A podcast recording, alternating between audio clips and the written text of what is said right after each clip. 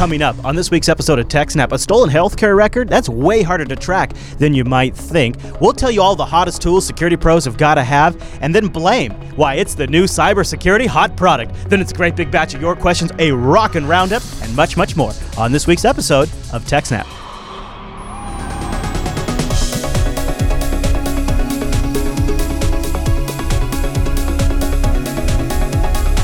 Hi, everyone, and welcome to TechSnap. This is episode 213 of Jupiter Broadcasting's Weekly Systems Network and Administration Podcast. We stream this episode live on May 7th, 2015. This episode is brought to you by our three fine sponsors DigitalOcean, Ting, and iXsystems. I'll tell you more about those great sponsors as this here show goes on. Our live stream, why that's powered by the incredible Scale Engine over at scaleengine.com. You should go check that out. My name is Chris, and joining us every single week is our host, the admin, the tech, and the teacher. Mr. Allan Jude. Hey there, Allan. Hey, Chris, everybody. Thanks for watching. Hello, sir. It's good to have you back home again because it's Yes. been a week. I missed you, Allan. Mm-hmm. Well, it's been two weeks. Yeah, basically. technically, yeah. Because see, Allan was in studio for Linux Fest. We pre-recorded two episodes, and then we took a week off. And even though we've done this for like 212 weeks, I still woke up this morning. I was like, I wonder if I remember how to tech snap because I haven't done it for a week. I'm like, okay, yeah, okay, I got, it. yeah, okay, I think I got it. And then you know, you sit down in the chair, you go to the show. It's it all comes together again, Allan. It's like old Yeah. times.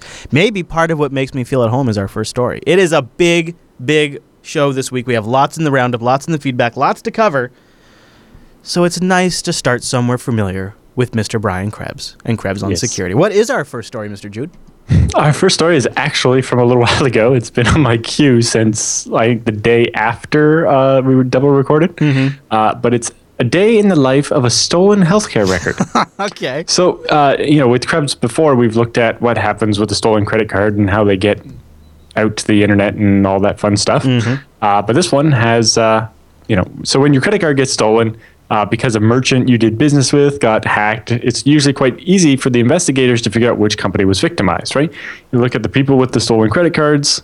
Where did they shop in common? Oh, look, it was only this one or two places. Sure. And it makes it fairly easy to Like- narrow it down. Target or whatever. Yeah.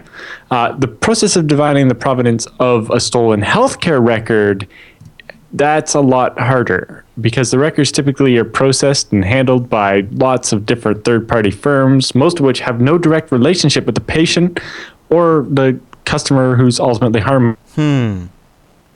And oh, hello, Allan. There you go. I miss you already. there you go. You're back. Uh, Hold on. Your yeah, Skype. just- wait, wait for it. And I got you. You're good. Oh, uh huh? Your Skype got all a little funky on me, and I, I lost you for a minute, but you're back now. Okay. Yeah. So okay.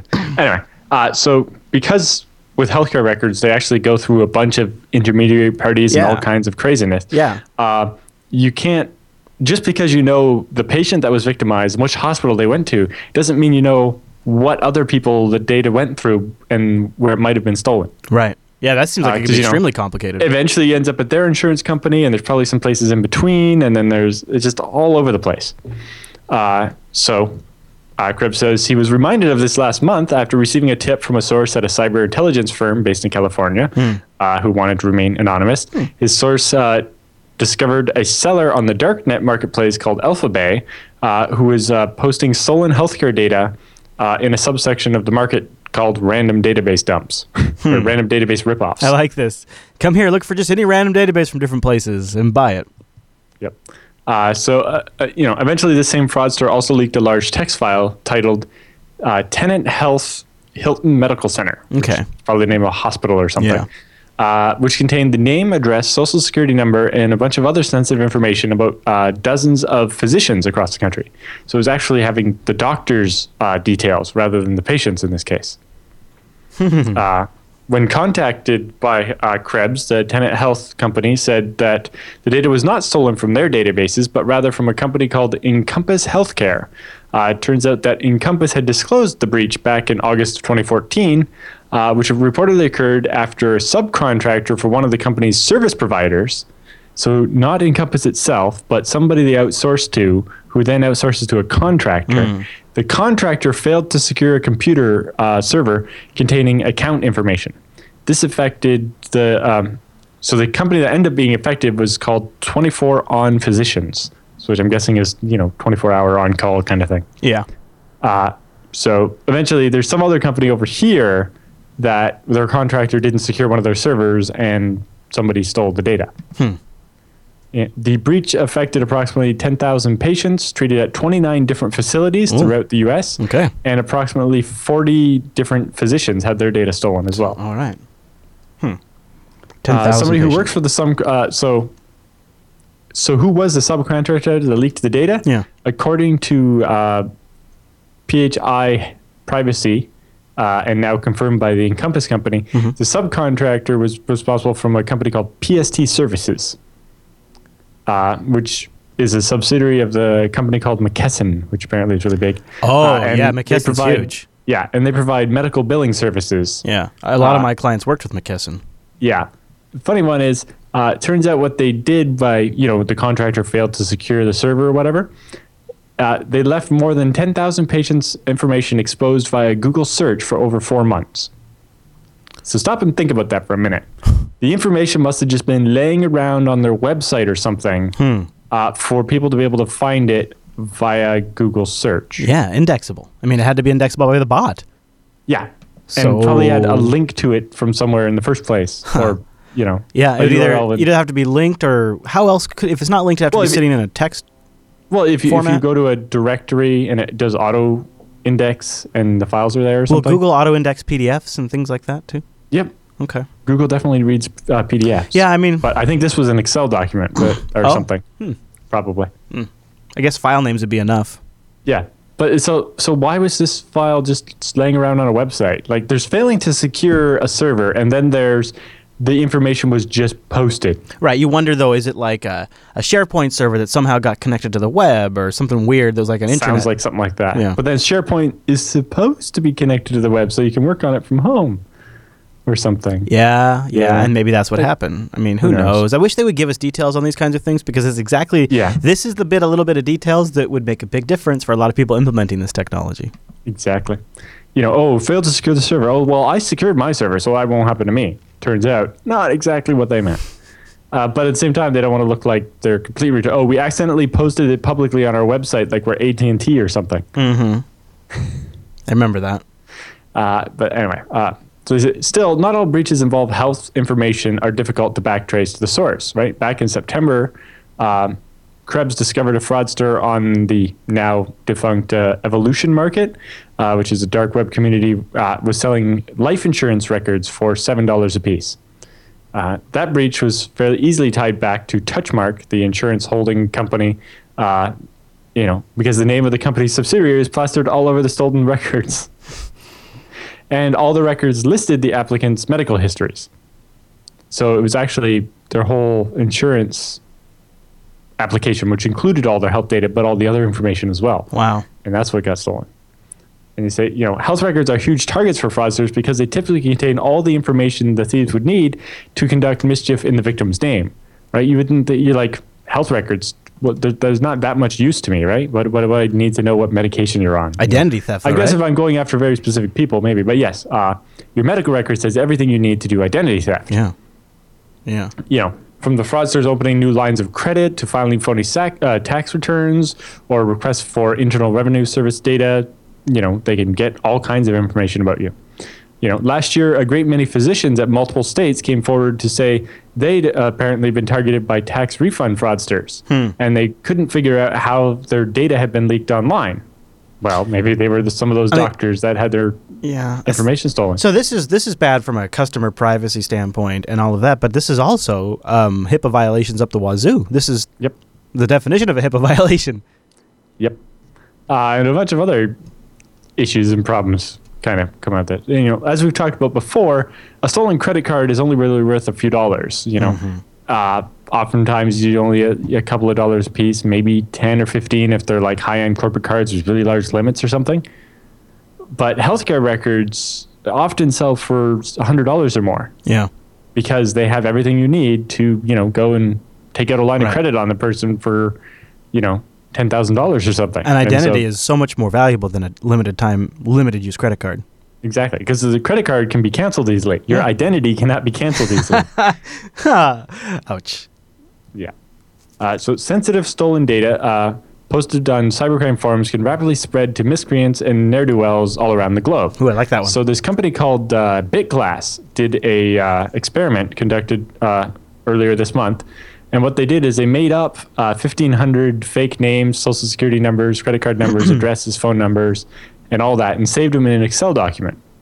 The spreadsheet was then uh, transmitted through the company's proxy, which automatically watermarks the file in such a way that even copying and pasting data out of it will keep the watermark.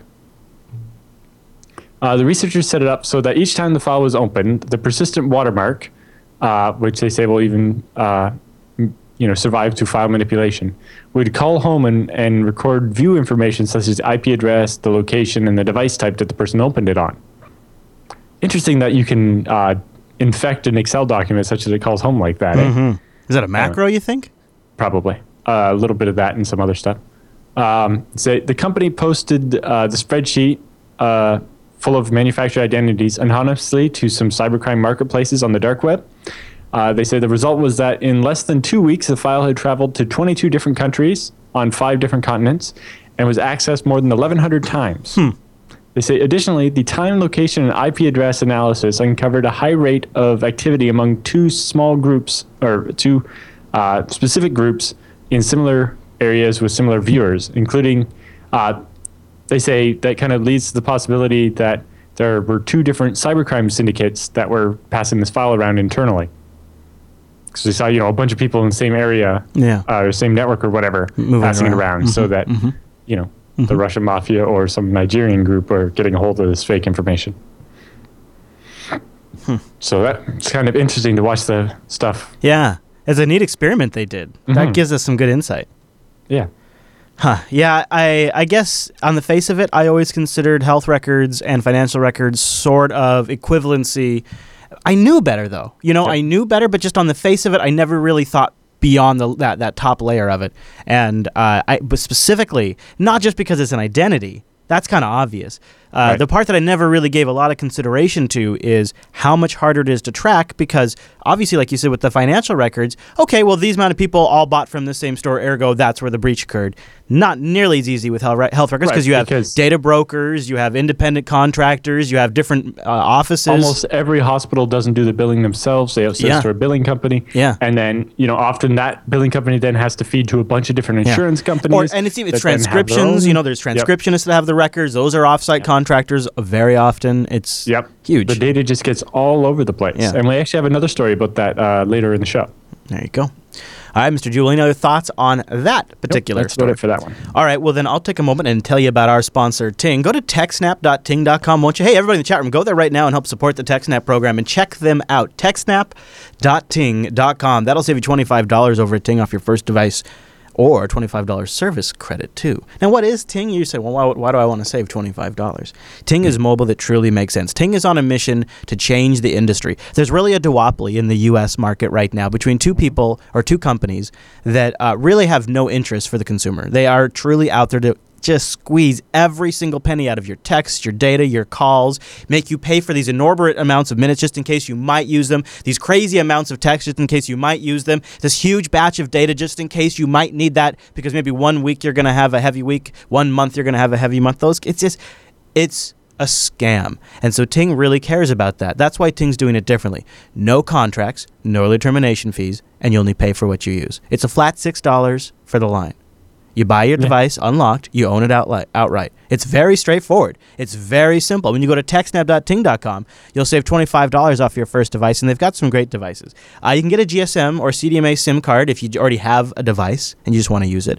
They have feature phones like the Kyocera Duro with uh, at $47 with a TechSnap discount. The Moto G, $91. These are unlocked. You own them.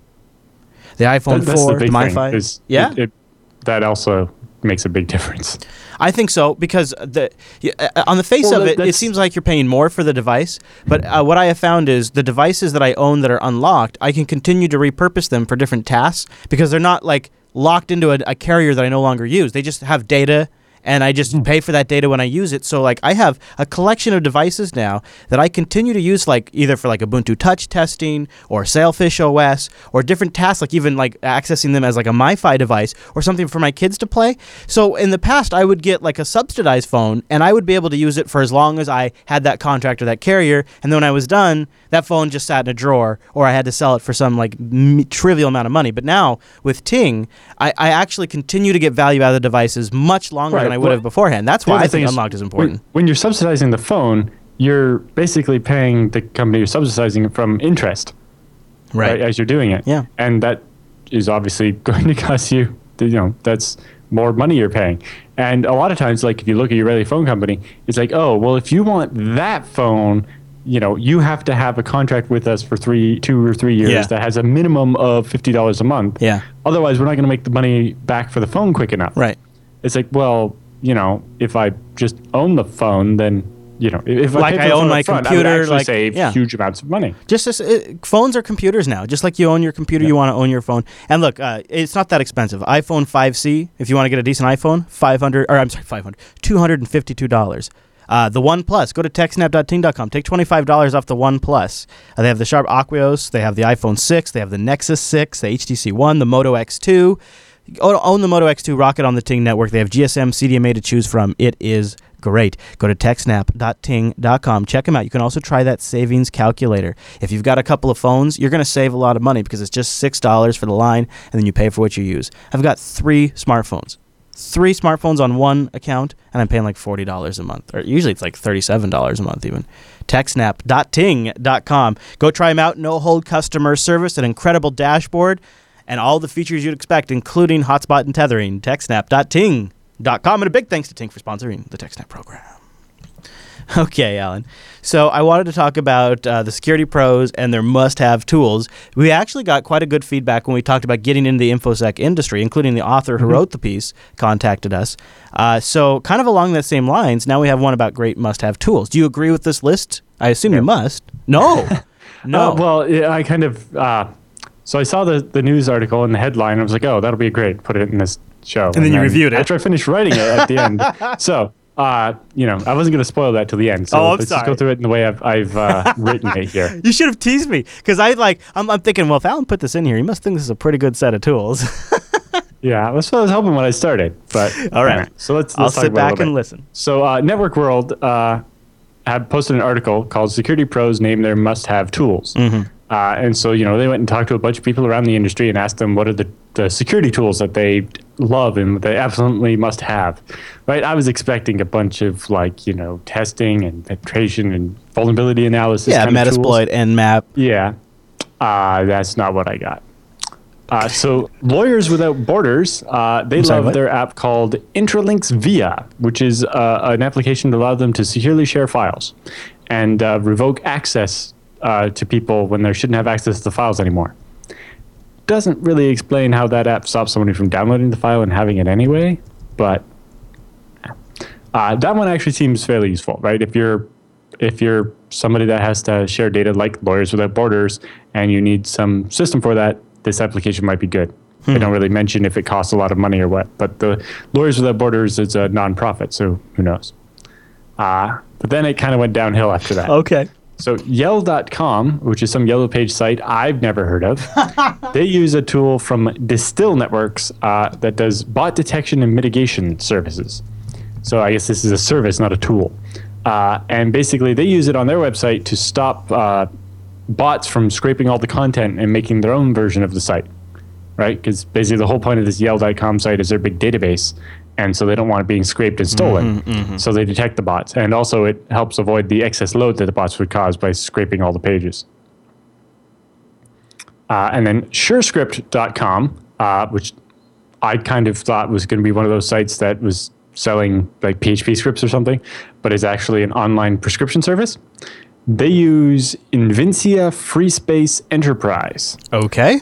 Uh, which is endpoint security. It basically it Okay. stops advanced uh, end user attacks like spear phishing, drive-by downloads, etc., and contains them and stops uh, their machines from getting infected and having those infections spread. Okay. So it's an application you run on the, on the desktop machines, and it stops your secretary from opening that uh, virus. apparently. I don't know how well it works, but uh, surescripts.com, the online pharmacy, swears by this tool, so it must be good. Uh, then a biotechnology company, they use uh, EMC's Syncplicity, which allows them to secure and distribute content to mobile devices. Uh, their uh, CTO says it's an amazing mobile app that offers a great user experience and also offers the security and control we need uh, as a ther- uh, biotherapeutics company with lots of sensitive information. Hmm. It's like, yes. So EMC makes this application that they then use to share sensitive data to people's cell phones. Uh, then they talk about user uh, people being able to work on one device and then switch to another device, and so on. And while I can see that being useful for business data and stuff, for sensitive information, although maybe they mean sensitive information in the form of technology and patents and stuff like that, that say the Chinese or other companies would be trying to steal, rather than patient data or something Okay. Because I, I I definitely don't think you would want the patient data just floating around, being able to hop from device to device. No, it must be like business dev stuff. Hopefully, and they're just you know wanting to keep that away from their competitors. Sure. Okay. Maybe that makes sense. Sometimes Hard paranoia pays off. Yep. Then uh, a private health insurance uh, software application provider. So they're not a health insurance company. They're not a health insurance software company. They're a health insurance application provider company. Like an API gateway, they say. Well, uh, no, they, but they so they provide some API, and then they use I see, I a see. software called Forum Sentry I API see. Gateway. I gotcha. Which I'm guessing originally the software was designed to protect forums from spam, and now apparently they've written a thing to protect APIs. Uh, but yeah, it prevents uh, bad people from using the API and stealing data with it or something. Man, So all says- these businesses got linked to in this article. This is like a money making article for these guys. or something. Yeah. Uh, Forum Sentry enables us to uh, securely expose our API to our private health insurance funds, third parties, and internal clients, and has provided a policy based platform that is easy to maintain and extend, all while reducing our development time and resource requirements. Hmm, okay. All right. Then uh, Firehouse Subs, which is a uh, large restaurant chain, they use Netsurion uh, managed PCI. Uh, hold on, this is a sandwich shop now? Yes, uh, it's a sandwich shop that has like 900 stores. Okay. And so they use this managed PCI thing to manage their uh, payment card industry data security standard compliance. They say Netsurion simplifies PCI for myself and all of our franchisees, allowing us to uh, maintain focus on our other portions of our business, which is making sandwiches. I have a theory about all of this. I'll let you continue, though. yes, uh, I'm almost done. Yeah. Uh, then there's a software vendor that makes heavy use of software as a service. Okay. Uh, and so they rely on a software as a service Sure. called Adallom for SaaS to monitor and provide visibility into and protection of their SaaS applications. I think I got a new business idea for Scale Engine, Allan. And then the Iowa Vocational Rehabilitation Services Center okay. uh, raved about the configurability and reliability of NCP's Enterprise VPN solution. Oh, NCP's Enterprise VPN solution's got to be solid. Yeah. Enterprise remote access designed for scalability in organizations with more than 50 remote users, based on more than 25 years of remote access experience. Yeah. Yeah, that means it's good. dial-up. based on 25 years of remote access experience means it's based on some good stuff. Yeah. so uh, here's the part I was getting to. Uh, I'm very sorry. When I started writing this news item for TechSnap, I thought the list was going to be useful. these were not the kinds of tools I was expecting, and these were not the kind of security pros I was expecting. No. You know, instead, it just shows a, a random reporter who knows nothing about cybersecurity asking a bunch of random businesses who know nothing about cybersecurity uh, that just buy magic software and services to solve cybersecurity. That was exactly my takeaway too. Word for word, what I would have almost said. It feels like these are like almost blame deferral packages, or let's call them um, bureaucracy blame deferral management platforms. Something, something As that's like service. here's a thing that we know is a boogeyman, and here's the thing that we can say we're buying to accommodate for said boogeyman, and now we've Yeah. mitigated our risks and we've done our job that's as that's bureaucrats. definitely uh, blame as a service. yeah. Uh, so if your approach to cybersecurity is buy some magic software, uh, then you're kind of in trouble. Right? Cybersecurity is a mindset. You know, we need defense in depth. Blah blah blah. Let me say that all It's the time. It's continuing education. it's following news stories. It's watching the. It's you know what? it's, being about aware doing of trends. as much as can be done, but Yeah. more importantly, planning for when everything you've done isn't enough. Huge part of it. That's the big difference, right? Uh, what you really need is cybersecurity disaster kit, right? Like the one you're supposed to have in your house that has like batteries and a flashlight, or like your zombie survival kit, whatever. water. Yeah, Yeah, your zombie survival kit, whatever you want. Um, you know, that's a good point. The one you have in the event of natural disaster or zombies. Yeah, Uh, and and all the things you need to that you will need in order to survive until the mess can be cleaned up. Yeah, ask yourself if it ha- if it hap- happens, what's what am I going to do to keep us running? Because you're not going to be able to use the production systems; they've been Right. compromised. It's, it's And going to be an emergency. What we need is like a checklist and a to-do list and a contact how list. can you? and- Yeah, and how are you going to be able to play back what's happened? What's going to be your Exactly. trail, your audit trail, to figure out what happened and where you've been compromised and how bad the damage is done and what's been taken. yeah. You know, it's like, all right, we've just found something hinky's going on. We need to freeze this, turn this. Right. Oh, there you go. So, like, what's going on with the Skype connection? I will mention our next sponsor. Uh, give us a second to let his uh, Skype uh, connection stabilize out. So, of course, that is DigitalOcean. You know, when I think about building a cybersecurity infrastructure, I think DigitalOcean actually could play a role on that. I've thought about this before, like for reporting and analysis tools. DigitalOcean is perfect for this. You could spin up a droplet super fast, and with Docker, you could deploy something in a container and just keep that up to date back at your own local office. You know, keep your tools, your new analysis software packages in there, and then deploy that up to a container up on Docker. I mean, why not? Because you can get started in less than 55 seconds, and pricing plans start only $5 a month. Now, are you familiar with DigitalOcean? They're pretty awesome. They're a simple cloud hosting provider dedicated to offering the most intuitive and easy way for you to spin up your own cloud server. You can get started in less than 55 seconds. Think about that. You can spin up a cloud server, and uh, that blows my mind that you can get going. And, and honestly, some people do it in like 30 seconds. The, the pricing, though, is nuts $5 a month. That'll get you 512 megabytes of RAM.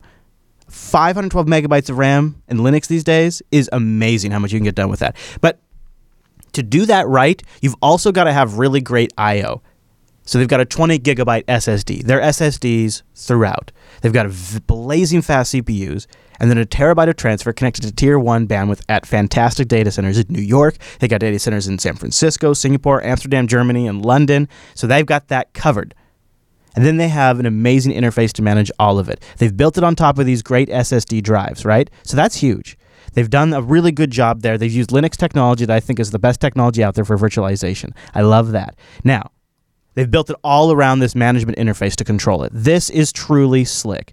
I think this is sort of their secret sauce that everybody else is trying to figure out, but DigitalOcean still got it figured out. Go over there and try this. Use our promo code SnapOcean just to try this part. SnapOcean will give you a $10 credit. You can try it out two months absolutely for free. SnapOcean over at digitalocean.com. Go try out their slick interface. It really is intuitive. And you can replicate this interface on a larger scale with DigitalOcean's straightforward API, which means it's very easy to snap it in with your existing management infrastructure or any apps. In the Arch user repository, there's already uh, uh, like uh, a droplet um, management applet that you can install. It's, there's also a PPA available for Ubuntu, so you can just control these right from your Linux desktop, Windows desktop, Mac OS de- desktop, smartphones, all this stuff because this API is so great. In fact, they just revved it. The community writes a ton of great stuff. There's also tons of awesome documentation that make taking advantage of a DigitalOcean droplet really straightforward. Go over to DigitalOcean and spin something up.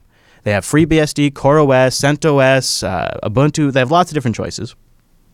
You can do something that has like the whole lamp stack ready to go, or you can do something that's just a bare metal machine. You get HTML5 console access, so you can watch that thing from post all the way up to boot. With uh, you know, I, I, honestly, I think one of the slickest uh, HTML5 consoles. The whole dang thing's written in Go, which is awesome. And you can just see right there. You go in there, you can manage it. Uh, so it's great too for uh, setting up like uh, remote workstations and getting access to that and troubleshooting. It's perfect for that kind of thing.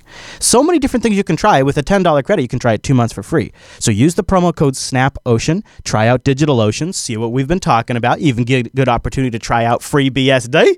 I mean, why not? They've got it now, and they've got great tutorials to take advantage of it. SnapOcean's that promo code, and a huge thank you to DigitalOcean for sponsoring the TechSnap program. All right, Mr. Jude, well, you're back just in time to bust uh, bust down some really slick looking new Intel Xeon processors. Is that where we're going next? Yes. Alrighty, Uh, sir. so when I saw the story, I just had to cover it because I know we all love our hardware porn. Well, and I, I love to fantasize about like what I could build in the near term future. Like if I was just gonna have at it, what would I do with this? So this is what's Yeah. always great. So Intel's announced this new line of uh, E7s, uh, the E7 V3, which is basically the Haswell EX line of processors. So it's like the Extreme Edition versions for desktop. Uh, so they have the E E7 8800 and E E7 4800 line of processors. Uh, these include 20% more cores and threads than previous, uh, and 20% more uh, last level cache as well.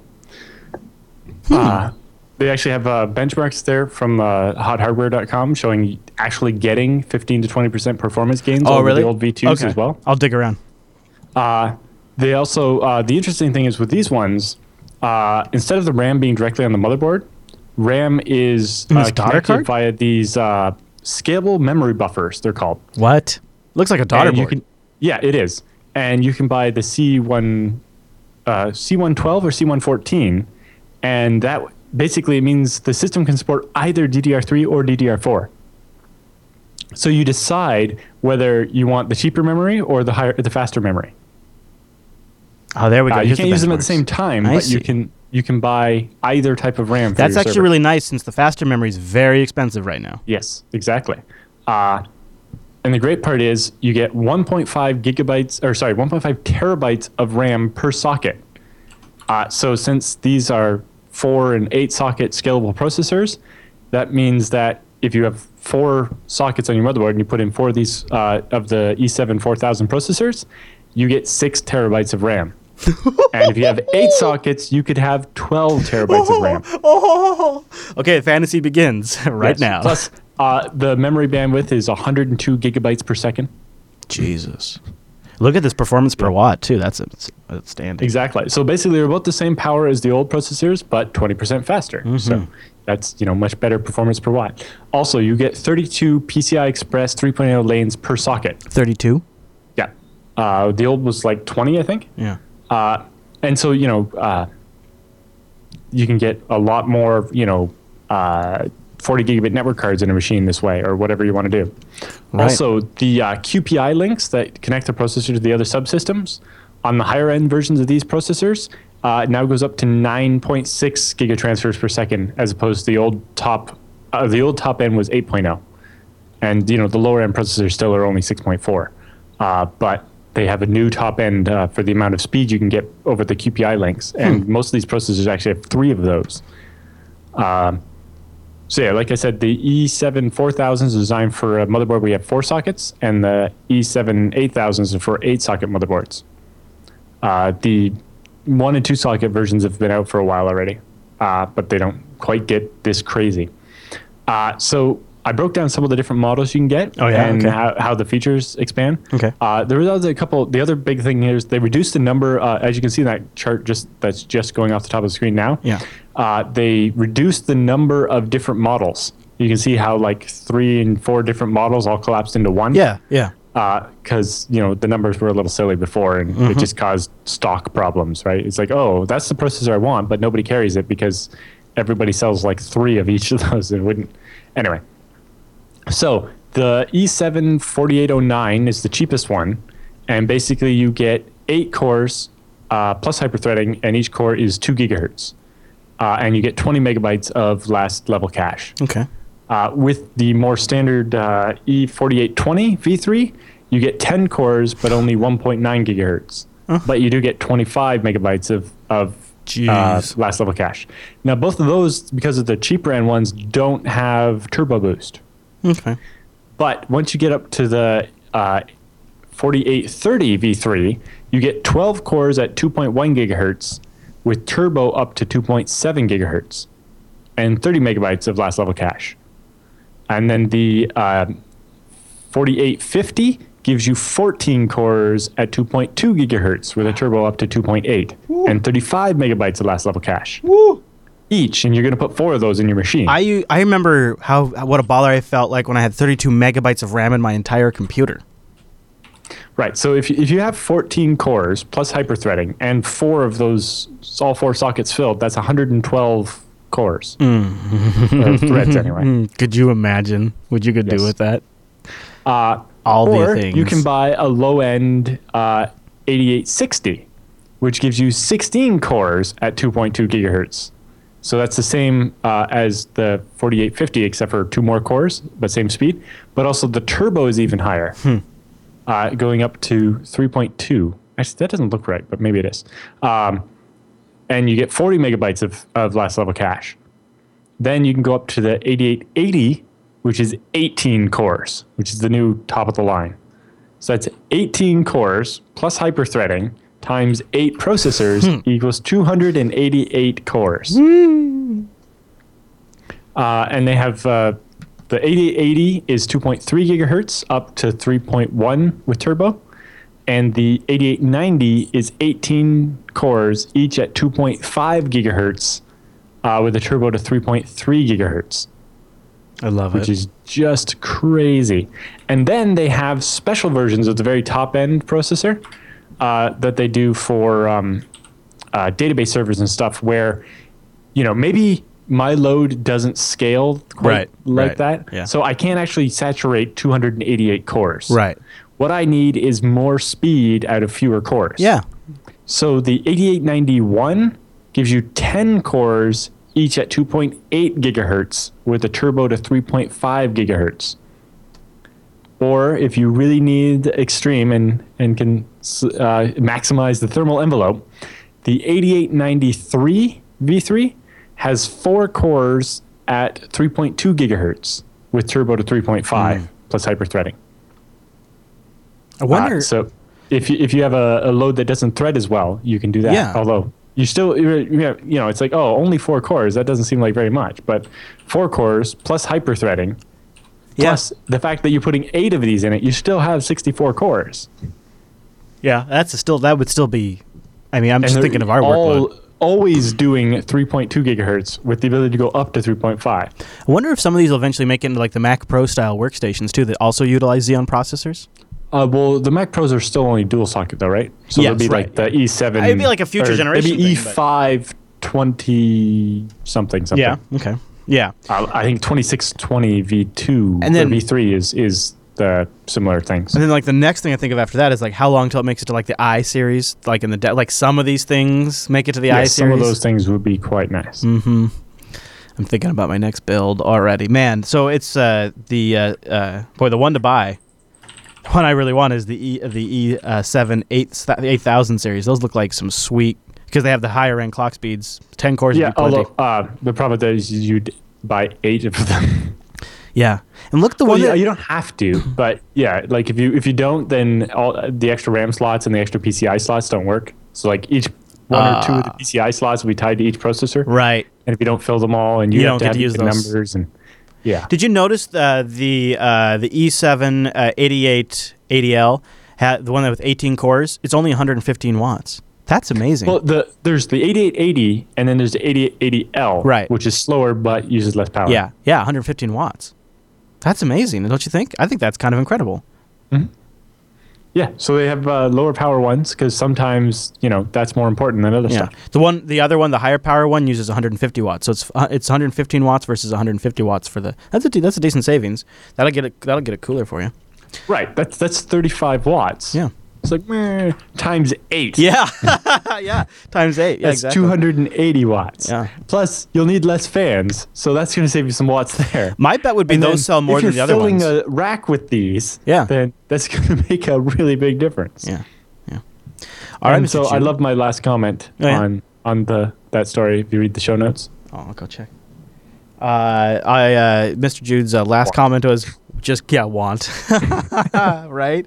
Oh, you got them all listed out there. So if uh, you glazed over to any of this and just want the uh, facts, Allan has the bullet points in it's the just show very notes. easy to look at them side by side Yep. this way. Bust it Uh, all out. That is a lot 'cause even, easier. Even on the Intel ARK site, which is where I got most of the information, uh, they is, they don't always have this quite level of detail to Mm-hmm. you know some of the features that matter to you. You want to know which ones have 45 megabytes of cache? Of last level cache, yeah.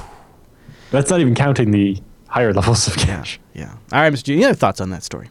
Uh, no, that's about it for that one. All right. Well, then why don't I tell you about our friends over at iXsystems? Speaking of those great Intel Xeon processors, IX If Systems. you want one of these, Yeah. here's who you should call. iXsystems is going to build you the best system based around those Intel Xeon processors. They have rigs that's great for like a home office, all the way up to the ultimate high end, super high end stuff that they can custom build you a solution for. They can do the whole range, and they have an ex. They have a whole bench of experts that truly know how to implement the best in open source technology on the best hardware. They're going to give you white glove support. They're going to pre-test stuff to make sure the hardware's not going to fail when you ship it out to your location. They're going to make sure they work with you through the process from purchase to shipping. It's a really great experience. Uh, we got to see them at LinuxFest Northwest. In fact, you hung out by their booth quite a bit.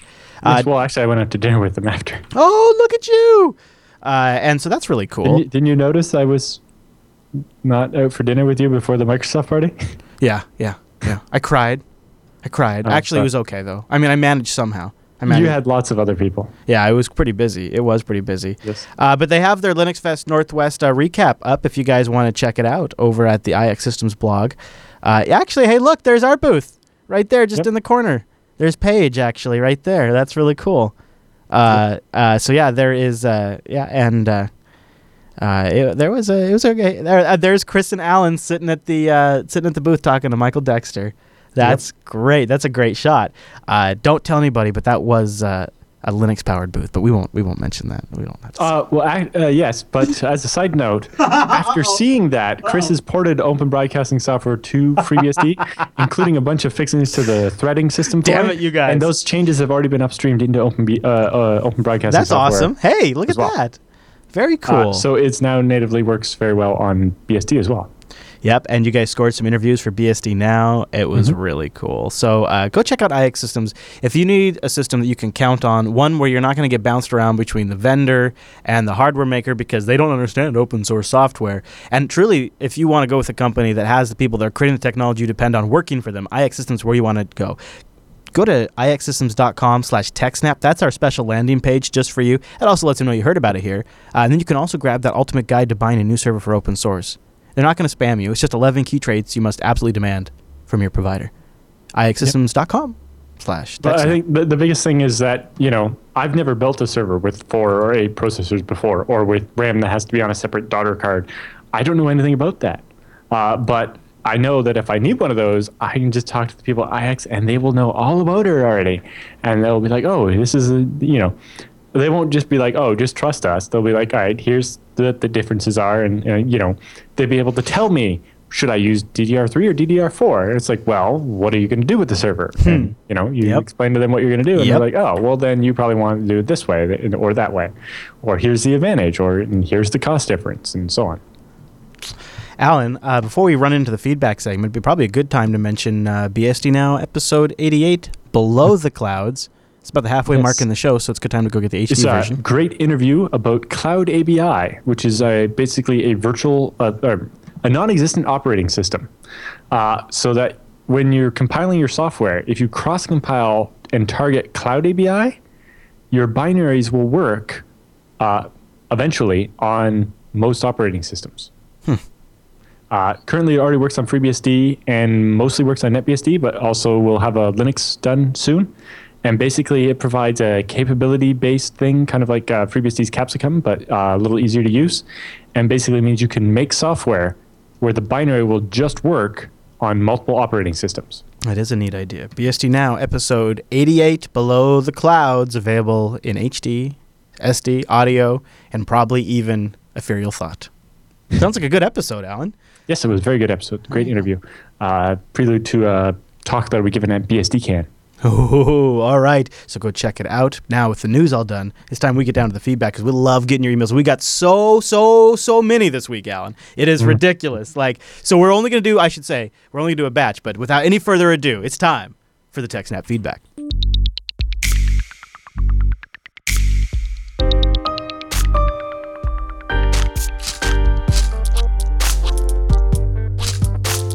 Thanks for sending your emails to techsnap at jupiterbroadcasting.com or popping that contact link at the top of the Jupiter Broadcasting website, or even better, starting a thread in our subreddit over at techsnap.reddit.com. Allan, our first email this week comes in from viewer Aaron. He says, Hello, Chris, Allan, and the rest of you at JB. Heller 64 bit here, and I'm wondering about this backup solution I found for Arch. It's called System Tar and Restore.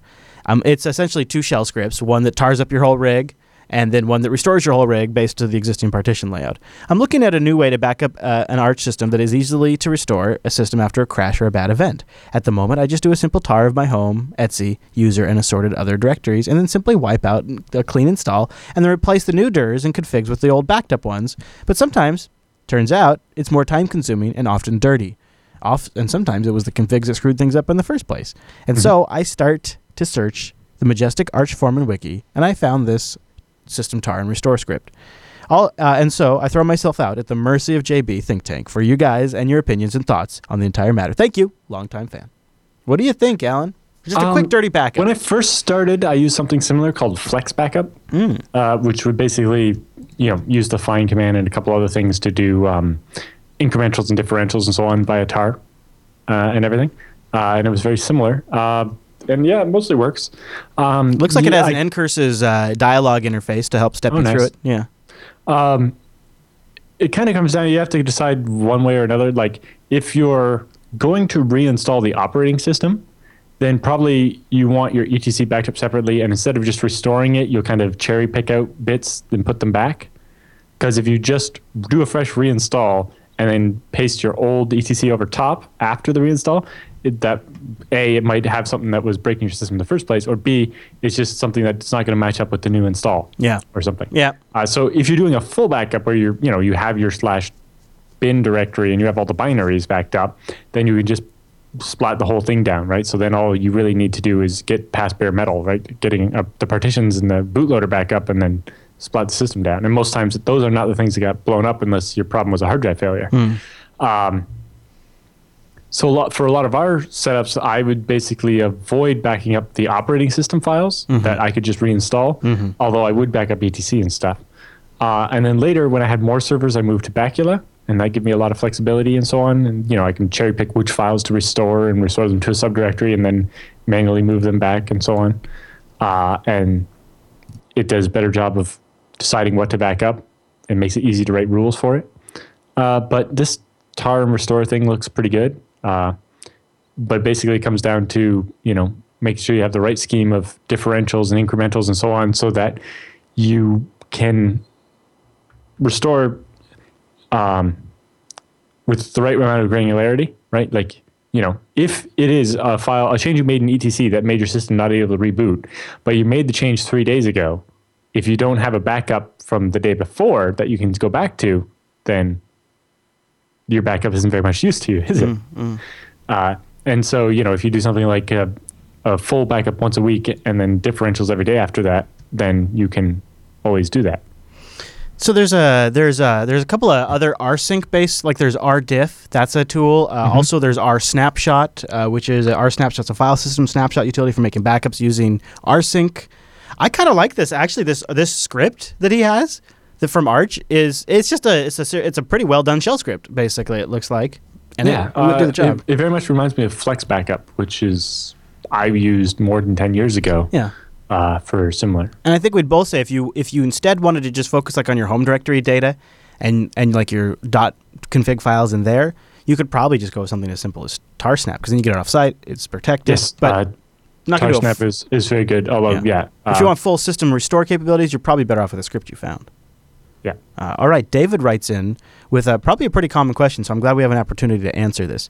He says, I work in IT, but I am not a system administrator. I often have to work on our storage. Uh, our, oh, I'm sorry. I have to often have work. I often have to work uh, our storage engineers, and it helps for me to listen to the show and understand the capabilities of file systems like ZFS and distributions like FreeNAS and TrueNAS. So maybe you can work with them a little easier.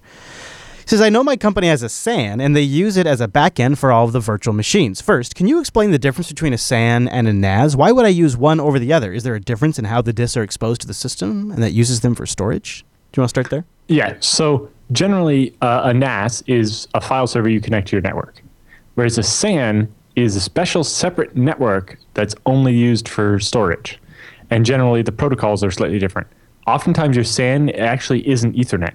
There's something like InfiniBand or or something like that that can be faster. Although now that Ethernet is faster, it's not uncommon for them to be Ethernet. But often with a SAN, you basically expose block devices. You it basically expose a chunk of disk called an extent, um, and then some other system uses that. So even in Windows, right? You uh, so in a SAN, if you're using a SAN from Windows, you're going to get a device that you then format with NTFS, and it's attached to one computer at a time, and you can put files on it. Yeah, you do file If shares in- off that if you want. Right. Well, you don't do file shares on it. You Or the- I mean, use it as if it was a physical disk in your from the system, Windows but it actually box. lives over the network. Some people will share it off from Yes, the Windows. I know, but I'm trying to differentiate it Oh, from sharing, okay. right? Because the sharing would be with the NAS. So Alright, the go ahead. SAN, it's pretending like you have an extra physical disk in your system, but it's actually doing block for block to a SAN uh, server over a special network that's not with your other network traffic. Okay. So it's there's no other traffic. With your NAS, it's like a Windows file share, right? You're just accessing a file over there, and uh, you know it's it's over you know a Windows uh, either like uh, SMB or NFS file or- sharing or NFS or something like that. Yeah. Whereas a SAN is usually over iSCSI or something like that, Mm-hmm. where you're actually dealing block for block instead of file for file. Uh, and with in NAS, you might general, have they're like not that much different. in NAS, you might have like all of your clients connecting directly to the NAS, whereas a SAN, only one machine usually connects directly to the NAS. Mm-hmm. Yes, and if you want to share it from that point, the biggest you can. thing. or- yeah. With a SAN, there's only one client for each set of storage. Whereas with the NAS, the whole point is multiple people sharing the same set of files. So he goes on to say, he says, I always overhear the DBA and storage team talking about LUNs. Uh, he says, I'm not sure on the spelling, but what are LUNs and are they specific to database servers or are they used elsewhere? So LUN is just logical unit number, uh, L-U-N. There's no D. Uh, uh, so basically, the LUN is that extent. So basically, on a SAN, you have a whole bunch of storage space, and then you divide that up into separate logical units that you can then give. You know, each VM gets one LUN, or if you know if it's for a, deep, a database, you might actually take a bunch of separate LUNs and then and then do some kind of like RAID mirroring between them or something for speed. Uh, and so yeah, basically the LUN is the equivalent to a share on a NAS, but for a SAN. There you go. Uh, all right. So, uh, Allan, we Mm-hmm. had, I want to say, a dozen emails about Docker this week. We had a lot of emails about Docker this week. Gor- and we have a few uh, follow up items in our roundup this week about Docker, too. Gorlug, Gorlug wrote on the subreddit, he says, I have to defend Docker in this episode. Uh, he says, I don't think the critiques about Docker are the fault of Docker itself, but maybe the people who misuse it. I wanted, uh, he says, the first point I wanted to address is updates, security updates inside a container. He says you can. Uh, the Docker uh, segment, Allan mentioned how it's uh, hard to update a Docker container. Like he pointed out how you could update a droplet on a machine, but a container would be more difficult. It's the same thing for a Docker container. You can use Docker commit container name image name to create an image of your running container, and then now run a new container based on that image. So then you do a Docker run dash d image name to duplicate it. You can now attach a shell inside that Docker and exec, exec that shell and run whatever update mechanism that distribution uses to update it, like Yum or apt-get or whatever.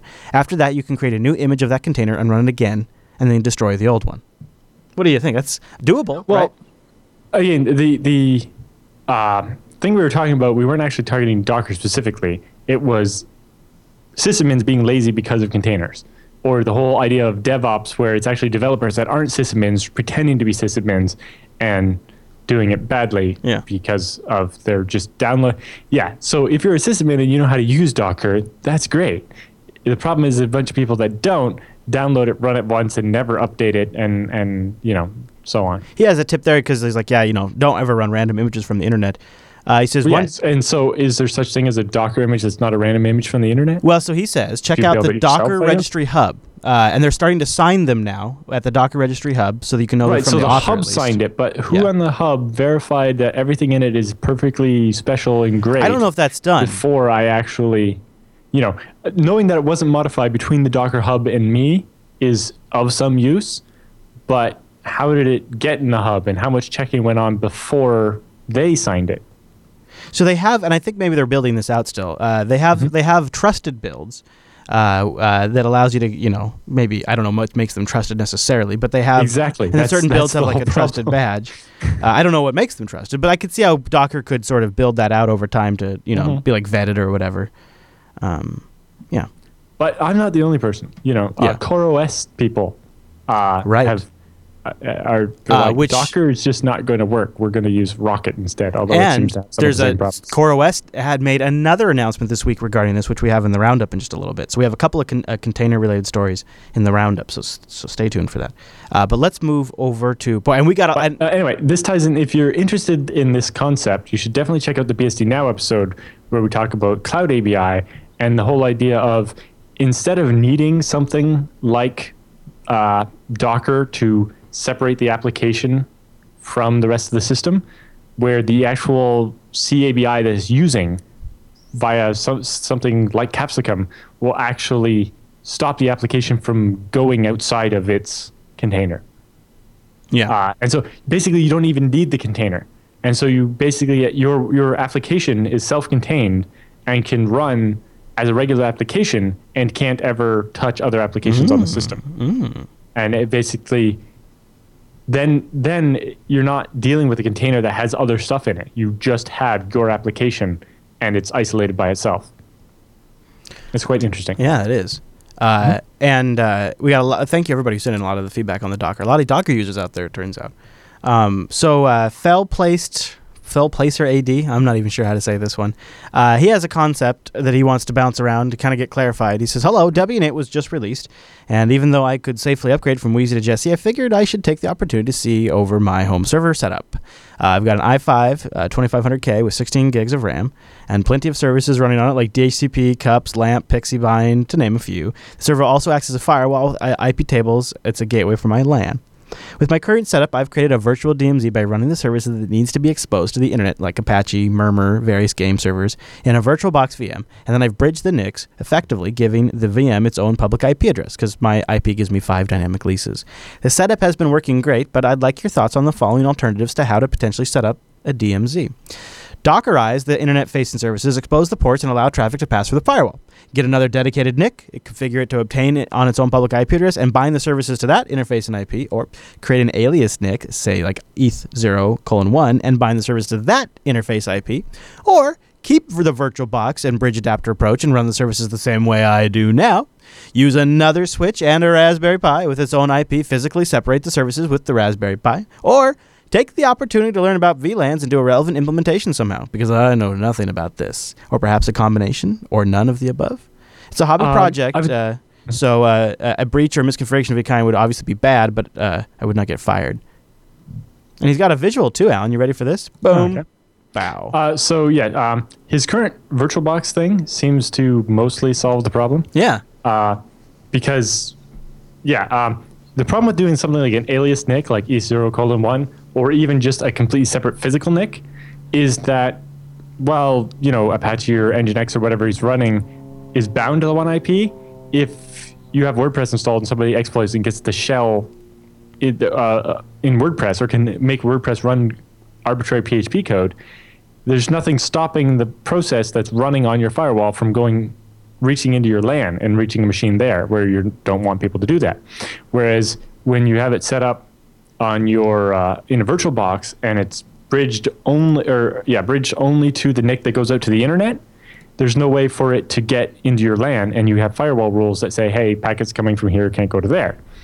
Uh, whereas the problem with running the services like this on your firewall is that you don't normally block your firewall from reaching into your LAN.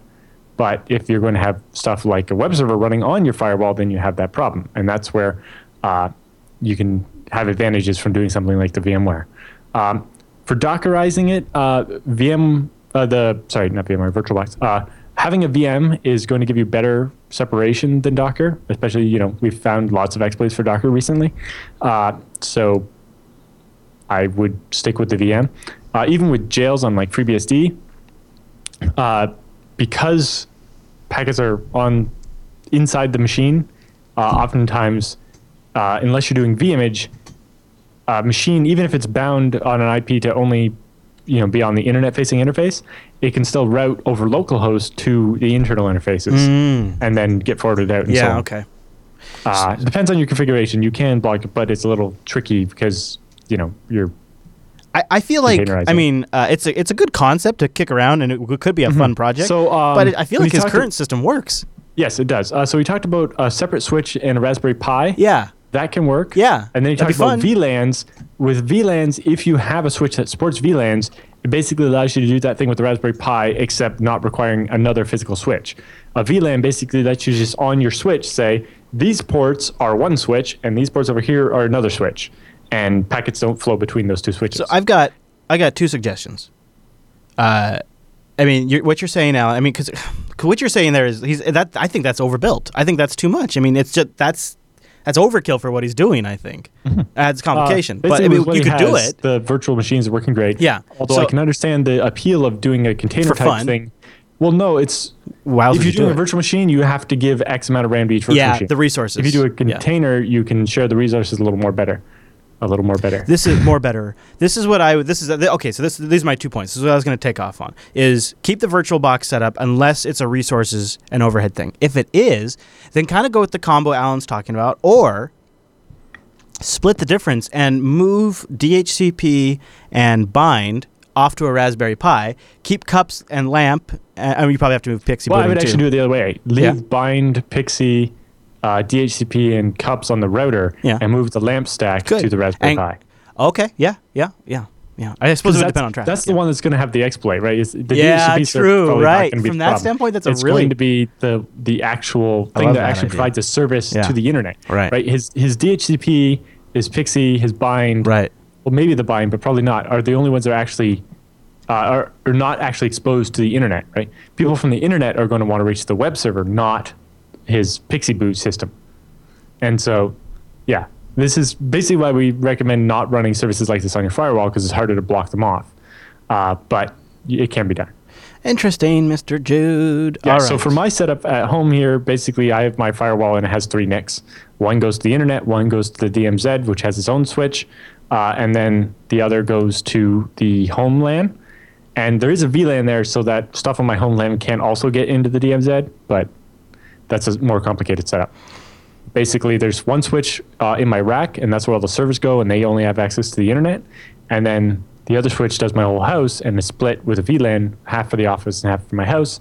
And then certain machines will basically get a second uh, virtual interface where they have the uh, a, a real internet IP instead of just a LAN IP via the DMZ. You know what I think our friend's problem is here? He just built a really good solution, and when you're a good admin and you build a good solution, sometimes it just gets a little boring. Yeah, You build something Uh, good you and it works. there's- You have you can have fun doing the other stuff. Yeah. but I think the Raspberry Pi would be fun. Like Allan said, is yeah. I was thinking from a resources standpoint, but I like moving it off from a security standpoint. I think that's Yeah. And if you don't have a busy problem is the Raspberry server, Pi is probably pretty slow. yeah, you get a Pi two, and if you know if it's just your own personal website, it'd probably be Right. fine. Uh, yeah, exactly. If you're hosting it at home, you're probably not getting a lot of traffic. yeah. You know, Half the time your ISP is block port 80 anyway. You got a hardcore intranet where you got all kinds of notes on there. Woo, yeah, I got your phone numbers and address book. That's fine. That's going to run fine on a Pi. Now, if you got, you know, 10, 15 people banging on that thing, well, Yep.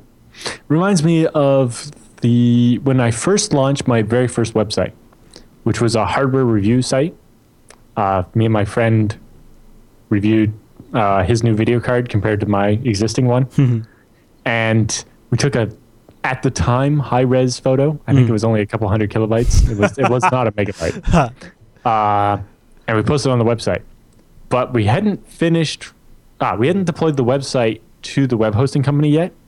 It was still running on my 56k modem at my house, nice.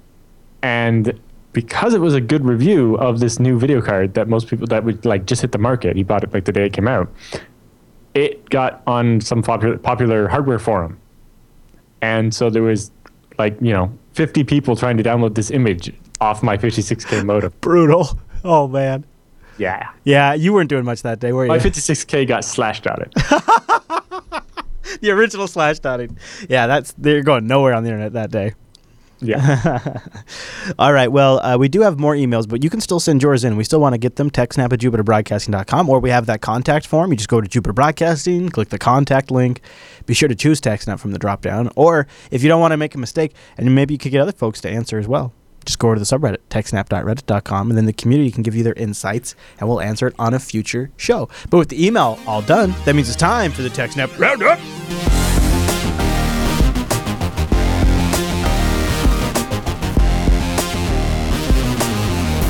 Welcome to the TechSnap Roundup. Yeah, that's what that crazy music means. Now, the Roundup are stories that just didn't fit at the top of the show, but we still wanted to give you some links to follow up on on your own after the show. And some of these links came from our fantastic subreddit over at techsnap.reddit.com.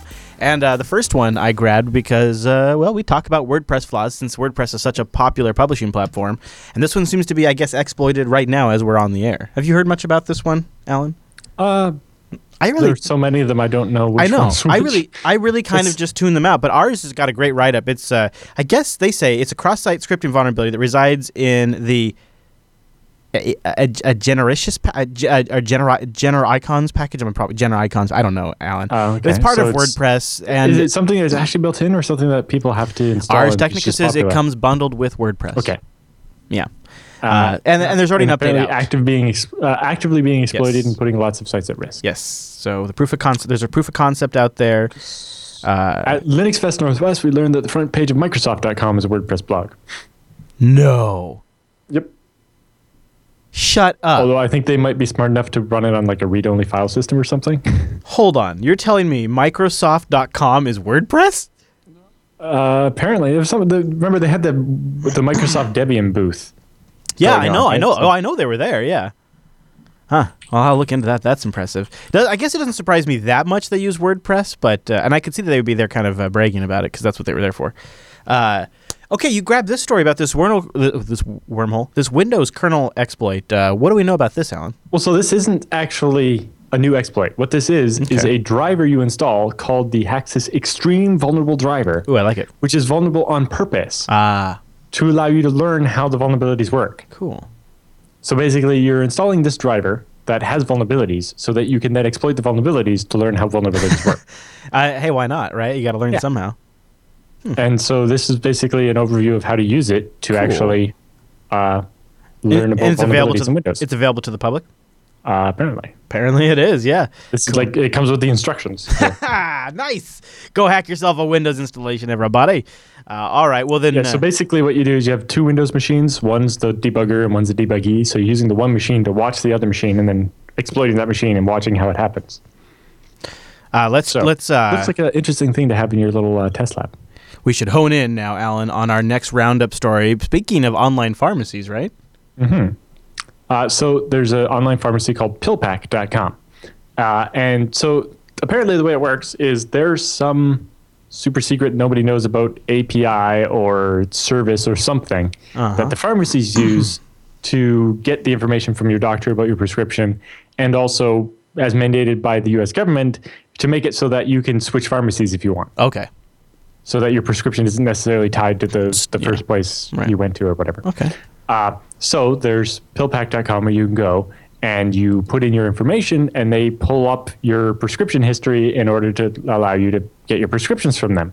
The problem is they don't do very much in the way of identity verification. Hmm. So this has been fixed now, hmm. but uh, because this what we're reading here is actually the vulnerability disclosure after it was fixed. Okay. Um, the researcher found that if you went to the website and typed in any person's name, their full name, and had their real birth date, he could see all of their active prescriptions. No. And sometimes their prescription history. So like a public figure that where that would be public information. Everybody. Where you anybody whose birthday you knew, basically. But Ah, too bad we didn't know about this until doing. now. yeah. Would have been could have had some fun with that. I've I haven't had a prescription in a long time. But yeah, no, no, yeah, but still. But uh, yes, this is obviously horrible. And so now, while PillPack has has fixed the vulnerability via their site by making actually manually verifying some other information, it seems that the pharmacy looks up your information using only those two things. Well, it, it seems to me a that there could easily be two people with the same name and birth date. sure. Sure. You know, there are a lot of common first names and last names, and Yeah. then a common birth date on top of that is not an impossible thing. Name and birthday is definitely not enough information to uniquely identify someone's prescription. We want to make sure you're not giving them the wrong amount or the wrong medicine or something, right? Yeah. Or you know, thinking they have the wrong an, an allergy they don't, or worse, not knowing that they have an allergy, and so on. Uh, so while they've fixed this one site, it seems that the system that pharmacies use is ripe for abuse and is not secure and has Yeah. I any mean, it, obvious problems. it sounds like if it thinks you're an authorized user, then you just get to pull any information you want. yes. So like, apparently, if you go start a random website called you know pillpusher.com, you can get access to this thing and just start farming out people's information. Hmm. Anyway, uh, you can read the whole vulnerability thing over on the, the blog there. Interesting find, Allan. Interesting find. Uh, all right, well, we have a uh, article from HackerTarget.com on quietly mapping the network attack surface. Yes. Ooh. So this is basically all the things you can find out about a company's network without ever actually doing anything that resembles a scan. Like first, if you just look up their SPF record or Sender Policy Framework, uh, so that's a DNS record that um, gets looked up automatically by mail servers all the time. And basically, what it uh, does is a company can publish a list of IP addresses that mail that they send will come from, so that if you ever send mail that's from a different IP, it's like, oh, that's probably a spammer pretending to be the real me, right? So ScaleEngine has an SPF record, and it's these are the IPs of the ScaleEngine mail servers. Mail sent by anyone other than those is probably spam. Well, if you use that, then now you can sometimes see the IP addresses of, of related systems and networks, right? Because you know you know the IP address of the mail server for, you know, example.com, Mm-hmm. But their SPF record might give you hints of here's some other networks that are part of our company that are maybe trusted by our internal systems, right? So you know if their web page is really hardened down because they're preparing, you know, expecting to get attacked, but you know they have some system over here that's trusted, and if you break into it, then you could just walk in through the firewall to the the hardened system because you're coming from a trusted network. Hmm. And they also mentioned, you know, if you connect to the mail server and you get the banner message that comes up, you could usually figure out what OS and mail server they're using, and maybe that gives you information about what their servers look like, or you know, a list of what vulnerabilities they might be exposed to, and so on. Or looking uh, looking up their name servers and where those are hosted, and um, even attempting to do a, a, a zone transfer, which actually could let you download their entire DNS zone file if they haven't locked it down properly. And then you would find the IP address and host name of every machine in their network, possibly. And you know, just looking at the forward and reverse DNS for all their ranges of IPs, you might figure out stuff because you know, oftentimes people will name their server something that tells you what it does. Yeah, sure. And all of a sudden, oh, so there's the IP address for their server that does this. Yeah, yeah. Seattle Uh, mail server, Seattle web server, Seattle database Yeah. server. Things like that. Yeah. Uh, and then they also say, uh, if you know IP addresses and stuff, you can go over to scans.io and, and search for host names that are related and stuff. Or, you know, like we mentioned, the zone transfer and stuff. Or you can go over to Shodan and do identity. Uh, so you can search based on the IP addresses and see what services are running, right? Because Shodan basically uh, indexes all those banner messages from all the services. So if you know a NetBlock belongs to the company you're targeting, you can find out all the services that are running on all their different machines Yeah, and yeah. what versions they're using Oh and yeah, all that stuff. Oh yeah. You know, you can also obviously scan their IPs, but that's active and might get detected. Yeah. But you can also use scans.io to search scans that have been done by other people Mm. and are indexed so that you don't have to do your own new scan, Ooh. which is also faster and doesn't, you know, set off any alerting system Yes, or whatever. exactly. Uh, and then, you know, if you know where their website's hosted, you can search their website for related domains and other things that link to their website. If a site links to their website, maybe it's related. You can find stuff out. Uh, you can figure out what CMS they're using, right? By active fingerprints in the HTML. You know, oftentimes WordPress, there'll be certain words, or say, you know, powered by WordPress at the bottom of the page or something. That means that it's WordPress, or you know, Yeah, often gives WordPress themes. If you use a free WordPress theme, often puts a little tagline, even if it's just a comment in the HTML, not visible. themes. That tells you, hey, it's hey, this is WordPress theme X. Well, yeah. probably means they're running WordPress. Um, There's also uh, WhatWeb, which can help you figure out what something is running. There's uh there's uh I I uh, I got an email from uh, uh, uh, uh, a listener who's got a uh, company that does like an online password database that uh, it's sort of along these same lines. It's uh, it's sort of like they've built it so you don't have to. I think we might be talking about it more in the future, and it's it fits in line with these kinds of tools, and people are building more and more all the time. and then I'll, uh, for some reason, apparently there's a Bing IP address search. Oh, really? I don't know what that does, but you can, uh, you know, figure out where it's hosted, related stuff. Uh, You know, you can do brute force against common domains. You know, figure out, oh, well, if they have www.example.com, there's probably a mail.example.com. There might be an ftp.example.com. You know, lots of things like that. Also, things like Netcraft might have a history of what web servers they've been using in the past and so on. and you know banner grabs on the web server and lots of different things you can use to figure out what's happening there. Mr. Jude, let's shift gears. Uh, we got a huge roundup today. Uh, this seems like today TechSnap has had like um, really bad news for the medical industry, and not like the bogus like cyber threat stuff, but like records and hard to track breaches. And, and now we have a national cyber awareness bulletin about these infusion pumps uh, that could have software vulnerabilities, uh, like like like the like pumps that are in, like putting stuff into people's bodies. This is horrible. Yeah. Uh, it allows rem- uh, remote attackers to gain root privileges via port 23. Yeah, you guessed it. Telnet. Uh, software version 4.1.2 does not require authentication for Telnet sessions for the Hospira LifeCare So, yeah. infusion So pumps. I don't know if it's over Wi-Fi or Bluetooth or something, and what the range is or anything like that. But you basically can just telnet into this thing and log in root password blank, and you're in. Yeah. Yeah, that's pretty bad. Hey, uh, okay, next one.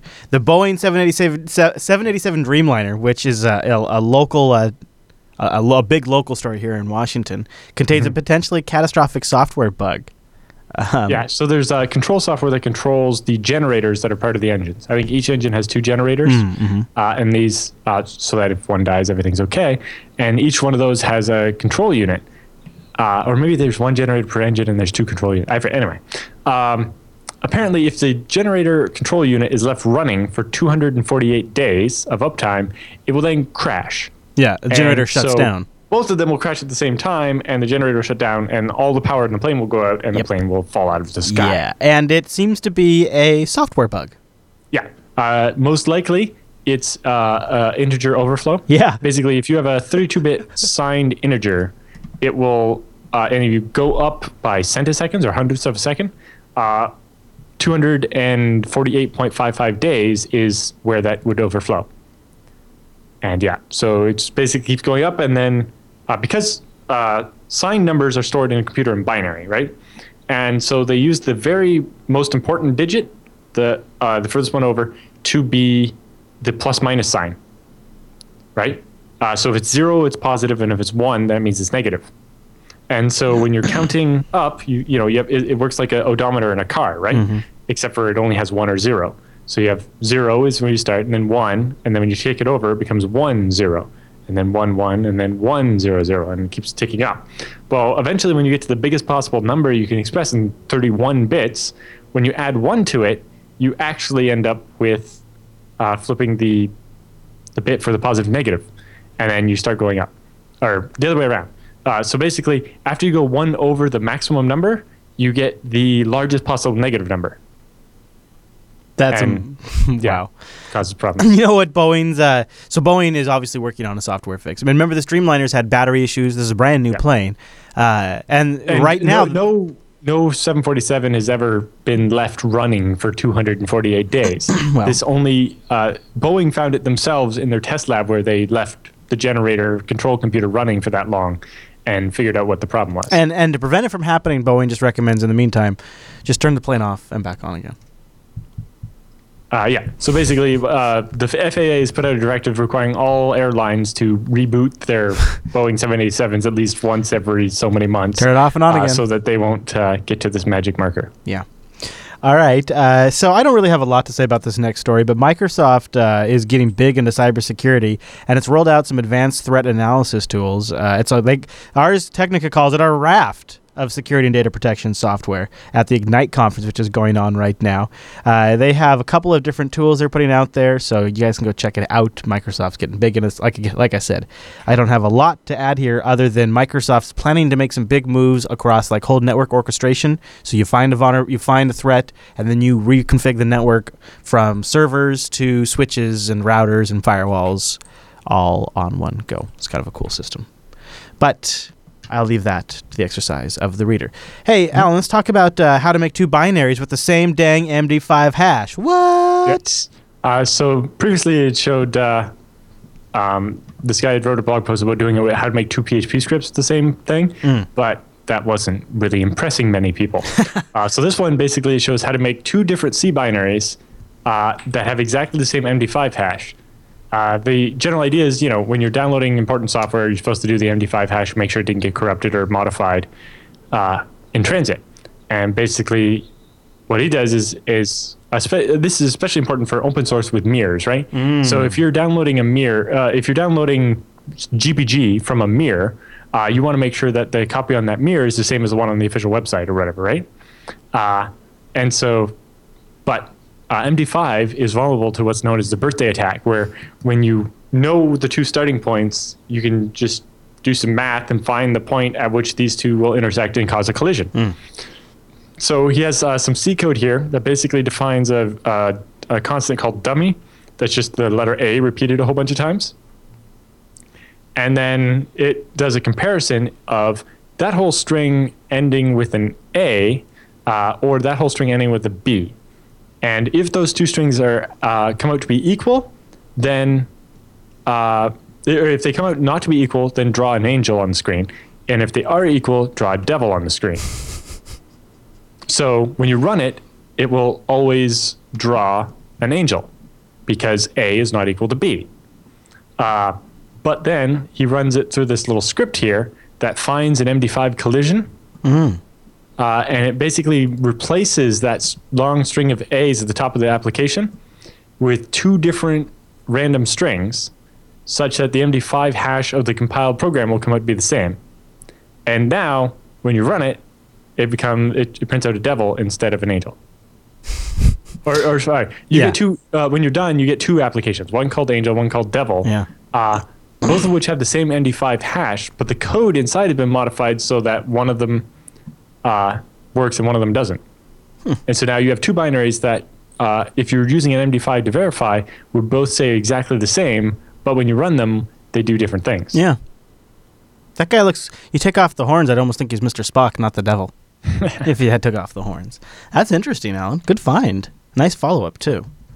Uh, all right, so this is uh, uh, one for you Docker fans out there. Docker uh, two days ago made a blog post saying understanding Docker security and best practices, and essentially what it comes down to is there's going to be uh, a couple of bits of information coming out, one of them is a book, two books I think actually, and the one you're going to want to look for is Introduction to Container Security. Uh, this is it's a paper though, not a book, and it explains how the first one's a book. This one's a paper. Explains how containers work and what it means for application isolation and operational security. It's the foundation for understanding how the engine works under the hood. And uh, then they have learn more about Docker. They have some uh, an online tutorial in about ten minutes, and they also recommend people check out the security page. I this is interesting. I think Docker is feeling a little bit of the heat, uh, so they've been uh, they've been sort of trying to address some of this. And then we have uh, so we have a book coming soon on it, or and and also the white paper Mhm. and the security section on their wiki Yep. has been updated. I know they hear it. They hear it. Um, and we have a little more container stuff coming up. But first, let's talk about Netflix. What's this Netflix uh, GitHub repo about here, Allan? What do we got here? Yeah. Uh, so, uh, if you remember when we were talking uh, earlier in the story about cybersecurity and the, that silly article about the um, pros, the tools the pros use or whatever, uh, we kind of talked about how what you really need is this equivalent of a cybersecurity fire alarm, an alarm that only goes off when there's actually a fire, that kind of filters out all these notifications and stuff, and only uh, gets the attention of a human when the attention of a human is actually required. Right? Software cannot ever protect your network from everything, but what you really want is software that gets you involved only when you need to be, so that you don't get alert fatigue. Right? Uh, so uh, Netflix has released their thing called FIDO, the Fully Integrated Defense Operation. uh, and basically, what it does is it integrates and automates the manual human process of codifying the logic and process used by threat uh, uh, analysts to provide consistent and reliable results. Basically, taking in the information from all your monitoring, alerting systems, and and from you know those incoming attacks and all those different things, and putting it together into one system and only calling your attention to it when it's required. So it uses uh, a bunch of different detectors, uh, including uh, Carbon Black, uh, Cyphort, ProtectWise, SentinelOne, Bit9, uh, Palo Alto, uh, FireEyes, MPS, and MAS, SourceFire, Sophos, uh, Bro, and Snort. So it takes information from all those different uh, detectors and then puts it together, makes a database, and then only sends alerts out to you when it's actually a high enough chance of a problem uh, that you want to get a human involved. Right? So it's like, oh, Bit9 has detected this banned file. And oh, it, it came in way it shouldn't, where that file shouldn't be, and, and you know, so you don't get uh, an alarm going off every time somebody has a file they're not supposed to have. But when a file shows up where it shouldn't be, in a bunch of other things, uh, you know, it's basically turn down the amount of information you're you're sending to the humans so that only the useful ones get through. Is that, do you think such a thing is possible? um, It seems like they've got the right approach here. Okay. All right. I would love to see it, Ellen. All right. so we said They have more. some screenshots if you look at the example alert. Uh, Oh, they if you do? go into their wiki. Oh, oh, oh, oh! I was I was tooling around on the GitHub page. I oh yes they uh, on do. The, yeah, on the GitHub page at the bottom there's a link to a wiki, and then if you on along the sidebar, uh, if you go to example alerts, fourth from the bottom on the sidebar. Example alert. and then there's a graphic. That's not bad. Yeah, it's not overly snazzy, but it is I kind of like it though. exactly what you want. Exactly. It's like a heat level, like a temperature of uh, of almost, or like a like a levels, or I like that. That's oh, cool. Netflix, boy, wouldn't this be neat? And you know, if anybody's going to have this figured out at scale, a company like Netflix is going to be it. So Exactly, and you can see they're using a lot of other detectors, right? They Yeah. have Bit9, SentinelOne, Okay. ProtectWise, FireEye. All right, all right. You know what? I don't know. When I see it, and it's it doesn't like because it seems like this big imaginary concept, but then when you see it, it's actually kind of it, I the clunkiness almost almost makes me feel like it is more of a real thing. Yeah, well, basically, it's just aggregating information from a bunch of sensors Mm-hmm. and only bothering to bother you when a bunch of them agree that there's a problem. Yeah. Uh, let's talk more about containers. Uh, so Core, Core OS Fest was just going on, and it seems like Docker was the awkward elephant in the room at the fest. Uh, that's Right, to. The, I, in, previous times, Docker would have been the center of Yeah. the CoreOS Fest, Yeah. and this time they were uh, conspicuously not there. And uh, Right, because Docker not only announced Rock, or I'm sorry, CoreOS not only announced Rocket, but they've also just recently announced their own app container spec, app APPC, which competes directly with Docker's. And there, and the guy behind CoreOS, who I've talked to, I've interviewed before, has been even though he's on the board of Docker, is critical of Docker's security. Uh, so CoreOS Fest uh, had prominent companies there: uh, Google, Intel, Red Hat, Twitter, VMware, uh, lots of others, lots of uh, speakers. Most reluctant to trash Docker. Uh, uh, Google seemed to actually have some praise for Go- uh, Docker, but otherwise, he was Docker was kind of the awkward guy there. And it's interesting to see CoreOS coming out with their own universal spec and uh, all that stuff. The, the uh, container wars remain interesting. Okay, Allan, are you ready for our next roundup story? This one is Yes. from the lab of a penetration tester. Hey, look at this. Windows passwords. Yay, dumping user passwords in plain text on Windows 8.1 and Server 2012. Yeah, that's nice. yeah, nice. so apparently, if you just add one specific um, registry entry on Windows 8.1, it will store passwords in plain text. Brilliant.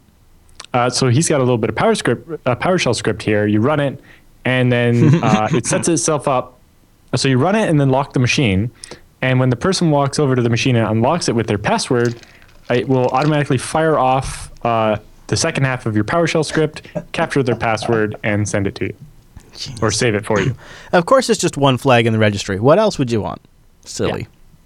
Set that with a PowerShell So you set this up on somebody's computer, and you can basically, I bet. if they ever leave their computer unlocked long enough for you to go in there, run the PowerShell command, then uh, when they next time they unlock it, then you'll get their password. I bet they have to be local admin on the Windows rig for the script to be able to change the registry. But a lot of people run as local admin. maybe, yeah. Yeah.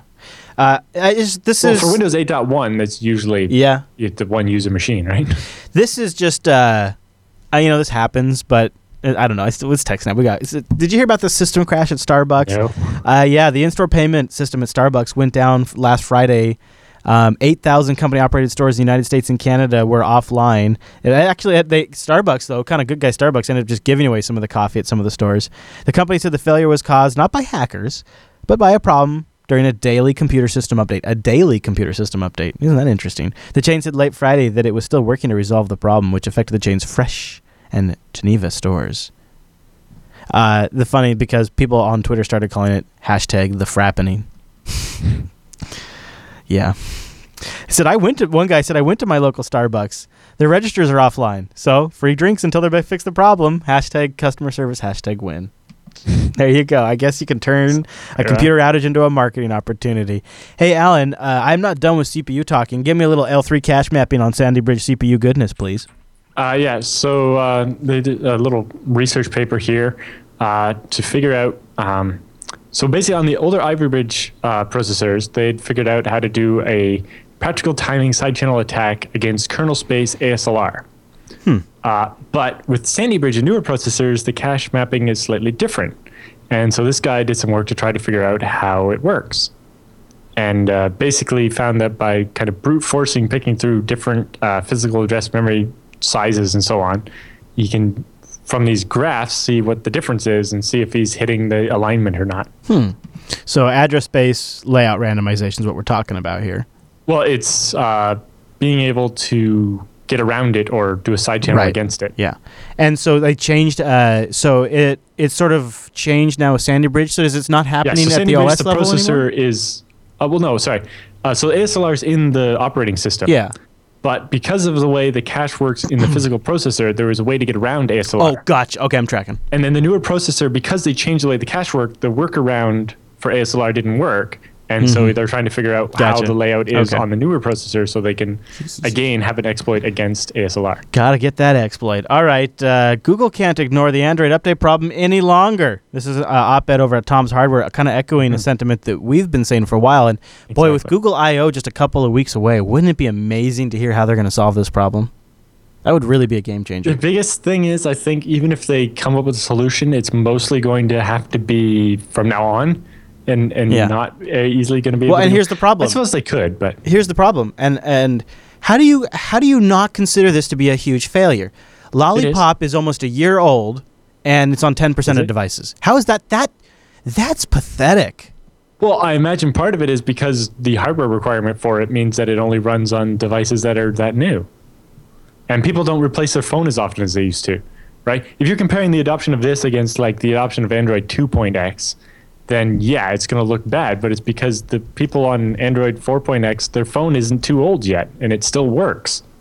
if it wasn't for the security problems, then you know everybody be actually quite happy about the fact that you know people aren't cycling their phones as quickly as they used to. Hmm. Yeah, I guess. Uh, so right now, it looks. I'm looking. Uh, iOS 8 adoption right now is uh, iOS 8 is at 84.33 percent. But the difference is because you if you had an older iPhone, it got upgraded as well. Yeah. Whereas if you have an older Android phone, it didn't get the update.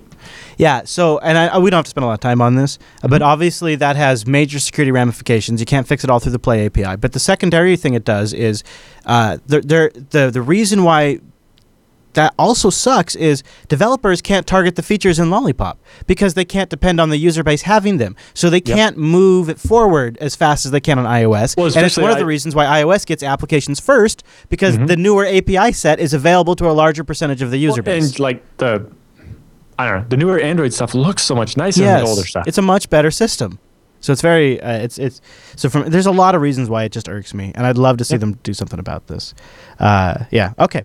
All right. Uh, next story in the roundup: researcher finds a method to bypass Google password alerts. Dun dun dun. From Dennis Fisher over on ThreatPost. yeah, so this is a, a plugin for Google's Chrome that's supposed to tell you when your password is being misused or whatever. yeah. I heard about Uh, this. And the researcher found a, a, a way to get around it uh, using a race condition or something. And uh, Google quickly fixed that. But now we found a new one and doesn't think Google's going to be able to fix that very quickly. I just heard about that extension just like yesterday, I think. Yeah. Uh, here's a bombshell. I don't know if I even believe it. It's such a bombshell. Windows 10 to kill off Patch Tuesdays. Yeah. So uh, desktop users. Hold on, Allan, hold on, hold on, hold on. Sorry to interrupt you, but this is really good. The register.co.uk, their sub headline for this article. Did you read this? No. New policy on apt-get update and apt-get dist upgrade for Microsoft. I wouldn't have gotten the joke. So okay, come on, it's a good Linux Uh, joke. I, I just don't get it. Okay. all. All right. Um, so um, the basic idea is that instead of waiting until the next patch Tuesday, updates will go out more quickly, which is good. Yeah. Um, and corporations will get more choice over how to deploy it. So if you're using like the Windows Update service thingy for Windows Server uh, for Windows domain deployments, uh, you basically basically be able to have your own policy where you can be like, well, we're going to test it in lab, and once we're sure, we can roll it out. And the general idea from Microsoft seems to be let us test it on the home users for a while first, and then once we're sure it's not breaking everything, then you can deploy it to all the corporate networks. Yeah, in a way, though, as a business, I kind of like that. Yeah. So As as the end user getting the update, thanks for that. It's interesting though to see them walk this back, right? Because Patch Tuesday became a thing because too frequent of updates was hard for the enterprises to manage. Now we're going to see is it hard for users to manage. And will they do? will it really be all updates, or will they reserve some things at scheduled releases? I imagine uh, oftentimes it'll be something like a patch Tuesday, Yeah. but for critical stuff, it'll it will be less of an exception to just get that out to people quicker. Yeah. And I think in the end, that's actually a good thing. Getting Yeah. the patches out to people quicker is good, as long as they don't break stuff routinely. Now you had one thing you added to the end of the roundup Yes, there. Right? this is just a note I saw in a secret place. okay. Uh, but an unnamed previous developer mentioned that he found a place. Uh, he doesn't work there, but he is aware of a place now where an ex-employee had went into their source code repository, checked out the distribution tarball of FreeIPMI, which is a software set you use to control servers, Right. unpacked it, edited some make files and stuff, retarred it up, and checked it back into the repo with the same name. Mm. So basically, they had a repo where they keep cache of the software they use for everything, for their deployment scripts and so on.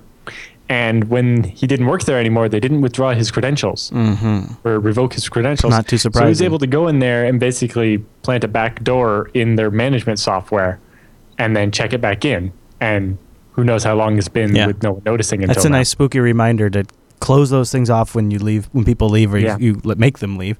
And it's good if you have a way to manage and track it, like a checklist or something, because Yep. I, I bet you, I guarantee you, in my the, last the pass, repo where you keep the uh, the tools for your DevOps or whatever is probably not on most of those checklists from HR or even the regular IT department. Right. I guarantee you.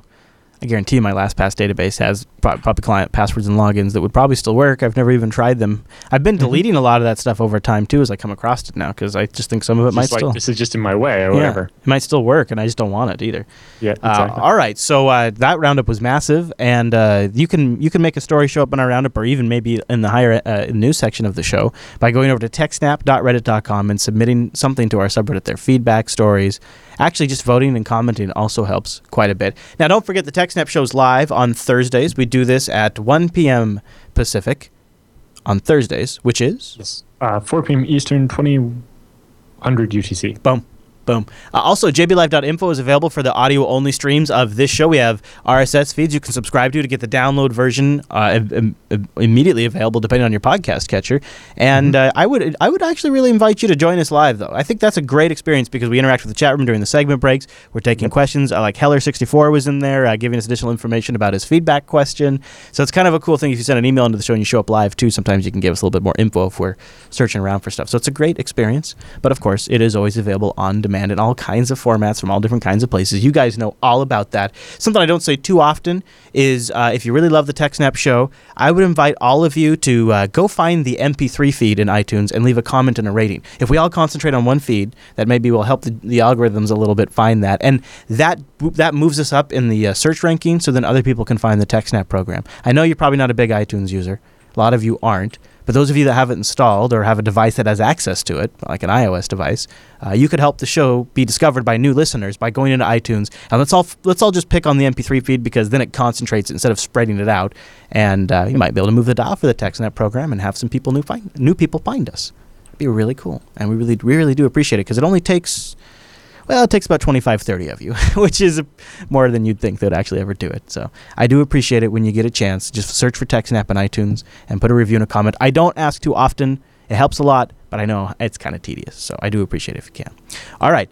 Well, enough asking. We'll just leave it right there. You send us your feedback and uh, then join us live next week, and we'll wrap it up. All right, everybody. Thanks so much for tuning in this week's episode of TechSnap. See you next week.